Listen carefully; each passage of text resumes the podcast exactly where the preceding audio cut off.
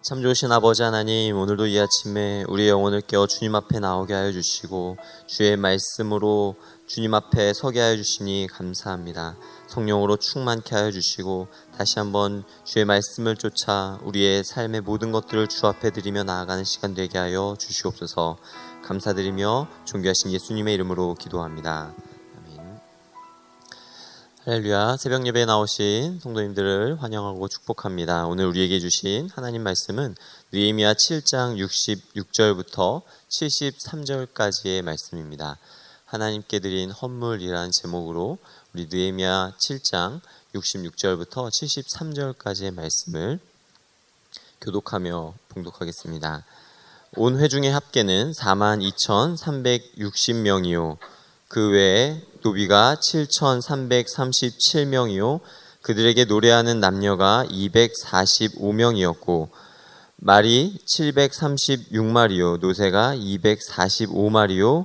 낙타가 435마리요. 나귀가 6,720마리였느니라. 어떤 족장들은 역사를 위하여 보조하였고, 총독은 금 1000드라크마와 대접 50과 제사장의 의복 530벌을 보물 곡간에 드렸고 또 어떤 족장들은 금 2만 드라크마와 은 2200마네를 역사 곡간에 드렸고 그 나머지 백성은 금 2만 드라크마와 은 2000마네와 제사장의 의복 67벌을 드렸느니라. 이와 같이 제사장들과 레위 사람들과 문지기들과 노래하는 자들과 백성 몇 명과 느디님 사람들과 온 이스라엘 자손이 다 자기들의 성읍에 거주하였느니라. 아멘. 니에미야 7장은 예루살렘으로 돌아온 1차 귀한 자들의 계보를 공개하며 성벽 재건과 함께 영적 재건을 위해 부르심에 응답하여 다시 한번 헌신의 자리에 나온 그 믿음의 사람들을 소개합니다. 화요일 본문에서처럼 계보를 정확히 알 수 없는 어, 일부의 사람들이 있었으나 나머지 귀한 자 대부분은 그 가게에 대한 정보가 있었던 것을 보게 됩니다. 이를 통해 아마 이들이 오랜 이방 포로 생활을 하는 중에서도 이스라엘 백성으로서의 정체성을 유지하고 살아갔음을 생각해 볼 수 있습니다. 이는 다시 말해 여호와 하나님에 대한 신실한 믿음과 또그 어, 신앙을 지키며 살아왔던 것을 증명해 주는 것이기도 합니다. 그랬기 때문에 이들이 시대적인 사명 앞에 부름을 받고 소명을 받았을 때 거기에 반응하며 나올 수 있는 것으로 볼 수 있습니다. 삶의 기반을 확고히 잡아놓았던 그 바벨론 땅에서 그 모든 것을 다 내어 던지고 불모지와 다름이 없는 이 유다 땅으로 다시 돌아올 수 있었던 것, 그것은 인간적인 생각으론 참 결단하기 힘든 일일지 모릅니다. 하지만 저들의 마음 가운데 그 신앙의 중심이 잡혀 있었기 때문에 어찌 보면 너무나도 당연하게 하나님의 그 부르심 앞에 믿음으로 순종하며 나아왔던 자들이었다는 것입니다.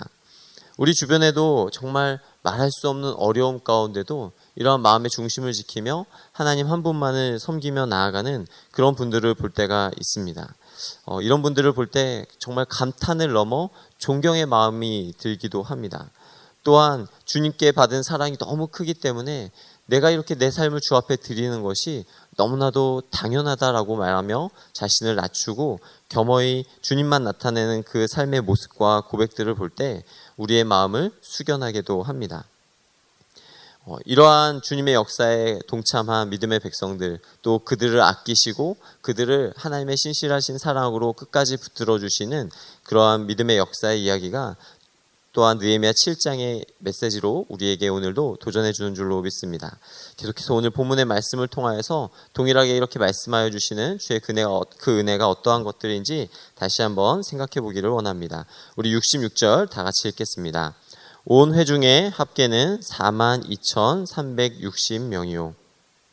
1차 포로교환의 계보를 정리하고 그것을 마무리하고 있는 오늘 본문 말씀에서 66절에서 69절의 말씀을 보면 1차 포로 귀환자들의 총수와 더불어 그들이 가지고 온 재산의 합계를 밝힙니다. 그런데 한 가지 이상한 것이 있습니다.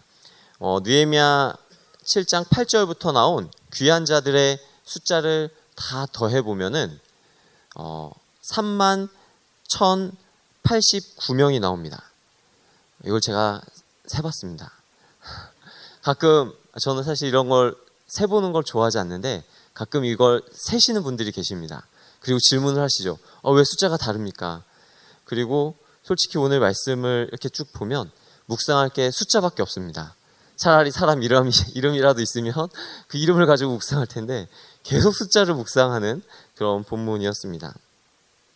오늘 본문에서는 이 앞선 그 명단이 3만 1089명이 아니라 총 4만 2,360명이다라고 말합니다. 한두 명도 아니고 좀 여러 명의 많은 인원의 숫자가 차이 나는 것을 보게 됩니다. 또 오늘 본문 말씀과 병행 본문으로 있는 말씀이 에스라 2장의 말씀인데요. 에스라 2장에서도 1차 포로 귀환자들의 총 수효와 재산의 합계가 보고됩니다. 그런데 여기서 언급된 수를 합치면 29,818명이고 에스라 2장 64절에서도 동일하게 온 회중의 합계는 42,360명이라라고 말합니다. 이것은 성경이 잘못 기록된 것이 아닙니다. 앞서 개수된 인원과 마지막 합계가 다른 것은 여러 가지 이유가 있을 수 있습니다. 그 중에 한 가지만 들자면 앞선 계보의 수는 일정한 연령의 남성들만 개수한 것이라 볼 수 있고 오늘 본문 66절에 나오는 온 회중의 합계는 성전 재건을 위해 예루살렘으로 돌아온 남녀노소 모든 수요를 다 헤아려 보니 42,360명이 나왔다라고 하는 말씀입니다.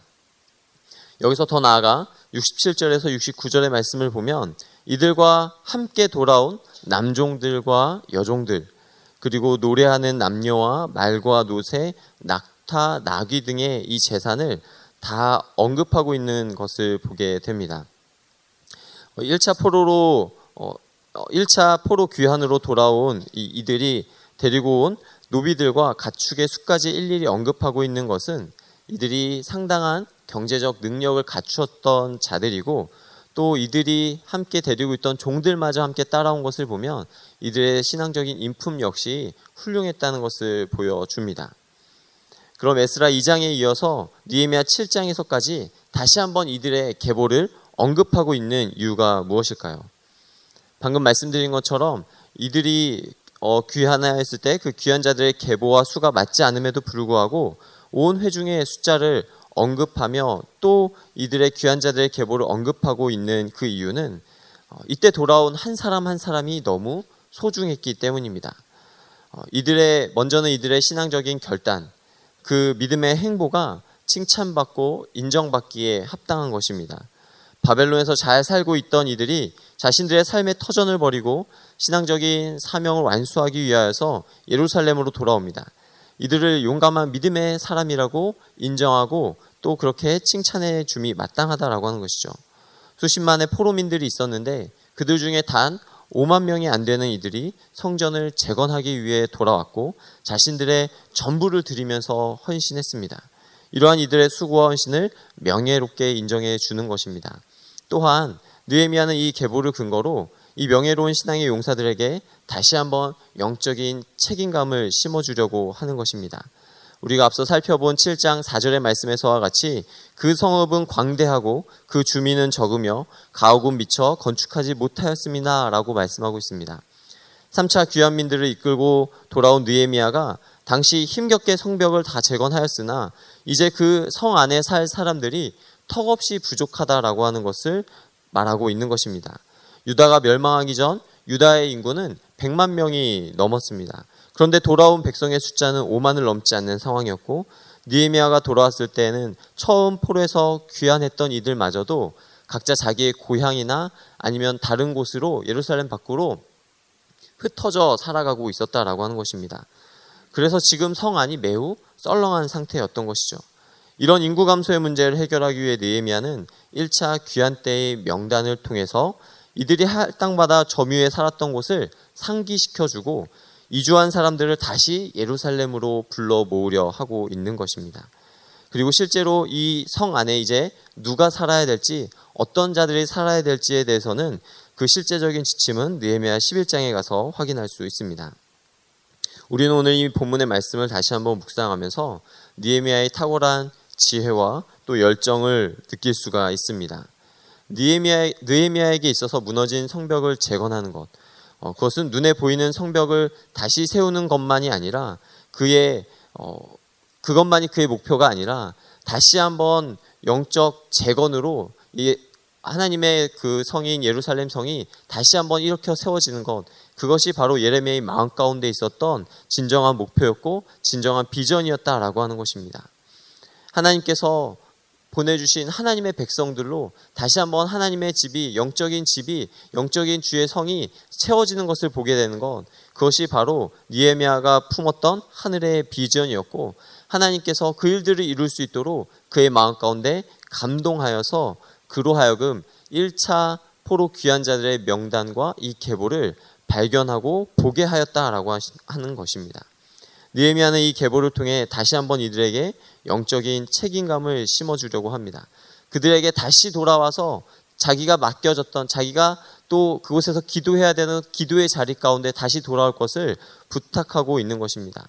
이를 통해서 다시 한번 이스라엘 백성 가운데 다시 한번 그 예루살렘 성 가운데 회복의 은혜가 부흥의 은혜가 다시 시작될 것을 바라보고 있는 것입니다.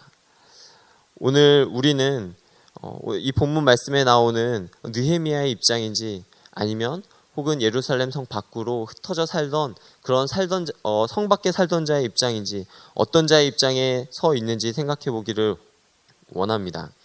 느헤미야와 같이 여전히 하늘의 꿈을 꾸며 성령의 감동과 능력으로 하나님의 역사를 이루기 위해서 눈앞에 놓여져 있는 많은 문제들을 기도하며 풀어가고 있습니까? 아니면 계보에 나와는 있으나 지금 예루살렘 성 안에 살고 있지 않는 이러저러한 이유로 흩어져 있는 그런 자들의 모습이 내가 아닌가 하는 것을 생각해 볼 필요가 있는 것입니다. 어, 우리 저희 교회에서는 이렇게 어, 성 안에 들어와 있었으나 이제는 흩어져 있는 흩어져서 어디에 가서 살고 있는지 잘 알지 못하는 이런 분들을 향해서 일컫는 암호가 하나 있습니다. 바로 안개 공동체입니다. 이전에는 교회 안에 들어와서 함께 신앙생활하고 순예배도 열심히 드리고 교회의 사역도 참여하고 많은 것들을 참 어, 같이 하고 함께 은혜 누리던 그런 분들이었는데 어느 순간인가 교회 사역에서 하나씩 빠져나가기 시작합니다. 순예배에도 빠지고 또 주일 예배도 띄엄띄엄 나오기 시작하면서 어, 도대체 이분이 몇 부 예배에 나와서 예배를 드리고 신앙생활 하고 있는지 알지 못하는 그런 분들이 계십니다. 어느 순간 안개 속으로 사라져 버린 것이죠. 그리고 그 흔적은 어디에서 확인할 수 있냐면 마치 니에미아가 계보를 보고 계보를 얻고 그것에서 발견했듯이 저희 교적 프로그램을 보면 그 안에 안개 속에 숨어 계신 분들이 아 이런 분이 계셨었구나라고 하는 것을 보게 됩니다. 음, 이런 존귀한 성도님들을 안개 공동체라 하는데 어, 이런 분들을 잘 들여다보면 이분들에게는 이분들과 함께 온 어, 가족들도 있고 이분들을 교회로 인도해 왔던 인도자도 있었고 이들과 함께 예배하던 순도 기록되어 있는 것을 보게 됩니다. 그런데 지금은 도대체 어디에서 힘들게 또 어디에서 방황하고 있을까를 생각해 보면 많은 안타까움을 느끼게 되죠. 반대로 이런 안개 속에 계시던 분들을 찾아서 전화하고 신방하여서 그들의 변화된 사정과 또 형편을 듣고 다시 한번 교회로 돌아와서 다시 한번 신앙의 공동체, 믿음의 공동체 안에서 영적인 생기를 얻도록 권면하고 또 그들이 그렇게 어, 돌아와서 열심으로 신앙생활하는 모습을 보게 되면 그것만큼 기쁘고 감사한 일도 없는 것 같습니다. 여러분 혹시 텅 빈 교회를 바라봐야 하는 그런 목회자의 마음을 생각해 본 적이 있으십니까?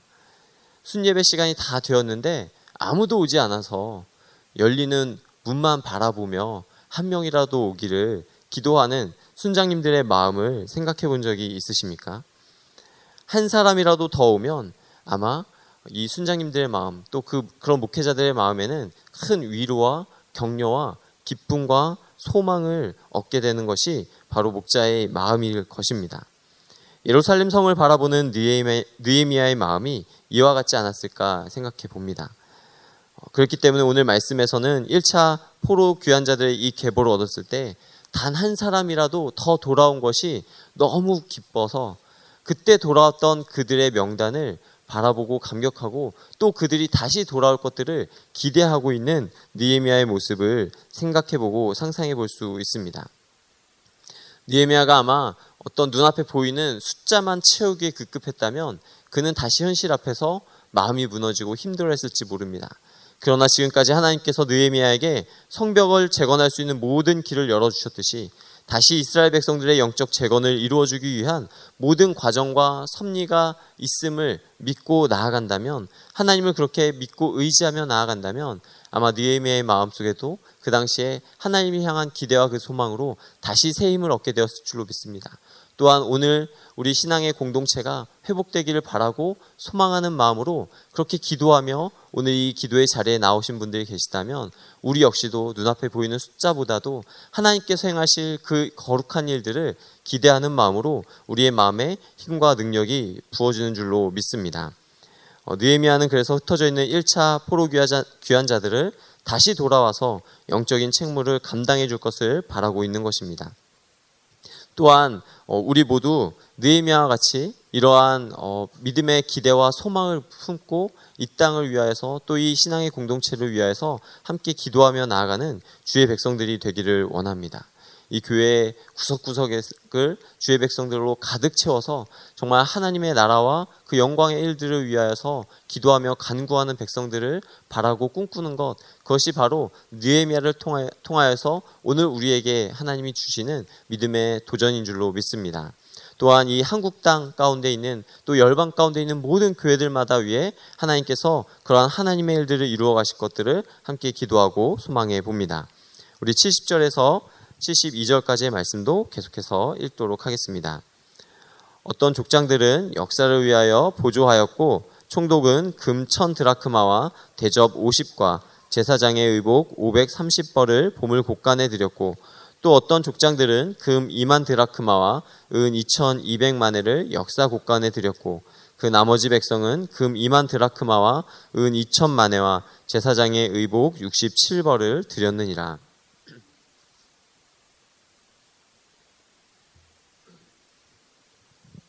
계속해서 70절에서 72절은 성전 중건을 위해 드렸던 헌물의 내용들을 세세하게 기록합니다. 이를 통해 1차 귀환자들이 가졌던 예루살렘 성과 성전에 대한 열망이 얼마나 컸는지를 볼 수 있죠. 여기에 나타나는 특징들이 있는데 첫째 이들이 드린 예물은 이스라엘 백성들의 신앙의 구심점이 될 수 있는 성전을 위해 드렸다라고 하는 점입니다. 무너진 성전을 다시 짓는 것과 그 안에 필요한 물품들, 그리고 제사장의 의복 등 성전 재건을 위해 헌신하였던 것을 볼 수 있습니다. 또 둘째로 이스라엘 공동체의 회복을 위해서 한 사람도 빠짐없이 다 이렇게 주님 앞에 드리는 것에 헌신하고 동참했다라고 하는 것입니다. 드려진 헌물에 그런 어떤 절대적인 양에는 차이가 있었겠지만 1차 포로 귀환자들이 그들의 신분에 상관없이 모두가 다 최선을 다해서 하나님의 전을 짓기 위해 헌신하였다라고 하는 것입니다. 서로 다른 모양과 모습이었지만 이들은 하나님의 성전을 회복하기 위한 그 하나된 마음, 그 성전 중심으로 다시 살아가고자 하는 그 마음으로 이들이 나왔다라고 하는 것입니다. 이것은 우리 믿음의 공동체가 우리 신앙의 공동체성을 회복하기 위해 무엇에 집중해야 될지를 말해줍니다. 믿음의 공동체는 모든 사람들이 서로 다른 모양과 모습으로 있지만 그리스도 안에서 한 몸을 이루는 지체임을 깨달아야 하는 것입니다. 우리 로마서 12장 4절과 5절의 말씀을 한번 다 같이 읽어보겠습니다. 시작. 우리가 한 몸에 많은 지체를 가졌으나 모든 지체가 같은 기능을 가진 것이 아니니 이와 같이 우리 많은 사람이 그리스도 안에서 한 몸이 되어 서로 지체가 되었느니라. 믿음의 공동체는 하나가 되어야 됩니다. 이것이 주님이 원하시는 뜻이죠. 그리고 그 하나됨의 원리는 하나님께로부터 있음을 생각해 볼 수 있습니다. 하나님은 성삼위 하나님으로 존재하십니다. 성부, 성자, 성령 이 세 분 하나님이 어, 각각 세 분이시지만 한 분이신 하나님이십니다. 지체가 된다는 말은 같은 말이 아니라 같아야 된다는 말이 아니라 달라야 하고 다를 수밖에 없다는 것입니다. 하지만 다르다는 것이 틀린 것이 아니라 이 다름 속에서 아름다운 조화를 이루어 간다라고 하는 것이죠. 나와 다른 사람을 보면서 은혜를 받고 나와 다른 역할을 하는 사람을 보면서 기뻐하는 것입니다. 이것이 신앙 공동체입니다. 바벨론 포로에서 돌아온 자들이 보여준 것이 바로 이런 연합의 모습, 서로 지체가 되어 주는 것이었습니다. 서로 다른 신분이었고 서로 다른 헌물을 드렸지만 그러나 저들의 마음은 그 드린 헌물을 통하여서 하나가 되기를 원하였다라고 하는 것입니다. 하나 된 마음으로 저들이 하나된 힘을 모아갔다라고 하는 것입니다. 느헤미야 역시 다시 한번 이런 영적인 연합을 소망하고 있음을 생각해 볼 수 있습니다. 또한 이들이 드린 물질을 보면 이들의 삶의 중심이 무엇인지를 말해줍니다. 그것은 바로 성전 중심의 삶이었습니다. 성전을 재건하고 그 회복을 위해 자신의 삶을 드리고 자신의 전부를 드린 이 기환자들의 모습에 큰 감동이 있는 것을 봅니다. 믿음의 공동체가 그 신앙과 영성을 회복하기 위해서는 그 삶의 중심에 교회가 있어야 됩니다. 교회를 중심으로 살아가야 한다는 것입니다. 가정을 지키기 위해서는 가정을 중심으로 살아가야 하듯이 우리가 영적인 질서를 세우고 영적인 중심을 잡고 살아가기 위해서는 교회를 중심으로 우리의 삶과 신앙생활을 세워가야 하는 것입니다. 어, 얼마 전에 학교 수업을 마치고 교복을 입은 채로 7층 기도실에 와서 기도하는 한 학생을 본 적이 있습니다. 중고등학생인 것 같은 이 학생이 굉장히 기특해 보였습니다. 그런데 이 학생이 하루만 기도하고 간 것이 아니라 며칠 동안 같은 시간에 와서 계속 기도하고 돌아가더라고요. 하나님 앞에 나와 엎드려 기도하는 그 모습을 보면서 아 하나님이 참 기뻐하시겠구나라고 하는 생각을 가졌습니다. 저는 한국 교회의 좋은 전통 중에 하나가 이처럼 교회를 중심으로 살아가도록 신앙을 가르치고 훈련시켰던 것이라고 생각합니다. 학교에 가며 기도하고 학교의 모든 수업을 마치고 지친 몸이라 할지라도 다시 집에 오는 길에 교회에 들려 기도하고 집으로 가는 것입니다. 일상생활 가운데서 우리가 이렇게 새벽에 나와 기도하고 또 우리의 삶의 모든 일과를 마치며 하나님 앞에 나와 다시 기도하는 그런 기도의 모습들, 어, 이것은 한국 교회 안에서 늘 교회를 중심으로 살아가도록 훈련시키고 또 우리에게 가르쳐 주신 많은 신앙의 선배들의 그런 훈련의 결과였습니다. 어, 미국 대통령으로 지내 미국 대통령으로 어, 지낸 지미 카터 대통령 역시 이렇게 자신이 대통령이 되기 전이나 대통령직에 있을 때나 대통령의 직무를 끝내고 난 그 이후에도 늘 교회를 중심으로 교회에 나아가 주일학교 학생들을 가르쳤던 것으로 우리에게 굉장히 잘 알려져 있습니다. 어, 주님을 섬기는 예수 그리스도가 중심된 삶이 무엇인지 교회를 중심으로 살아가는 교회 중심의 삶이 무엇인지를 분명하게 보여준 하나님의 사람인 것이죠. 하지만 안타까운 것은 요즘 이런 교회 중심의 삶과 그 훈련이 많이 약해진 것 같다는 생각이 들 때가 있습니다. 어, 교회에 돌아와서 정말 예전에는 해외 출장이 아닌 이상 먼 출장을 가더라도 다시 교회에 와서 신앙생활을 하고 예배를 드리고 주일 성수를 하고 또 어, 자기에게 맡겨진 사역들을 감당하고 돌아가는 것 그것이 너무나도 당연한 그런 신앙의 훈련이었습니다. 그러나 요새에는 정말 좋은 휴양지나 이런 데 가보면 근처에 그들을 위한 교회들이 얼마나 많이 잘 세워져 있고 또 거기서 신앙생활을 그냥 일주일은 그냥 그곳에서 예배 한번 드리고 넘어가는 것이 너무 당연한 것처럼 이렇게 생각되어지는 그러한 어, 현재 현대의 모습들이 우리의 신앙생활 가운데 있지 아니하나 생각해 보게 됩니다. 훈련하지 않은 선수, 훈련받지 않은 군인이 실전에 나아갈 수 없듯이 우리의 시간과 물질과 삶의 모든 영역들이 주님 앞에서 영적으로 제대로 훈련되어 있지 않는다면 우리는 마귀의 시험 앞에 속절없이 무너질 수밖에 없을 것입니다. 오늘 느헤미야 7장의 말씀을 마무리하면서 이 느헤미야의 7장의 말씀은 느헤미야 전반부의 마무리와도 같습니다. 어, 이 말씀을 우리가 다시 한번 우리 마음 가운데 생각하고 또 정리하면서 느헤미야가 우리에게 남겨주고자 했던 또 우리에게 도전하고자 했던 그런 영적인 비전과 또 영적인 목적 그 열정이 무엇이었는지를 다시 한번 우리 마음 가운데 정리하고 되새기기를 원합니다. 바라기는 우리도 느헤미야와 같이 어, 하나님의 비전으로 하나님이 주신 그 비전으로 다시 우리의 비전을 새롭게 하는 삶이 되기를 주님의 이름으로 간절히 축원합니다.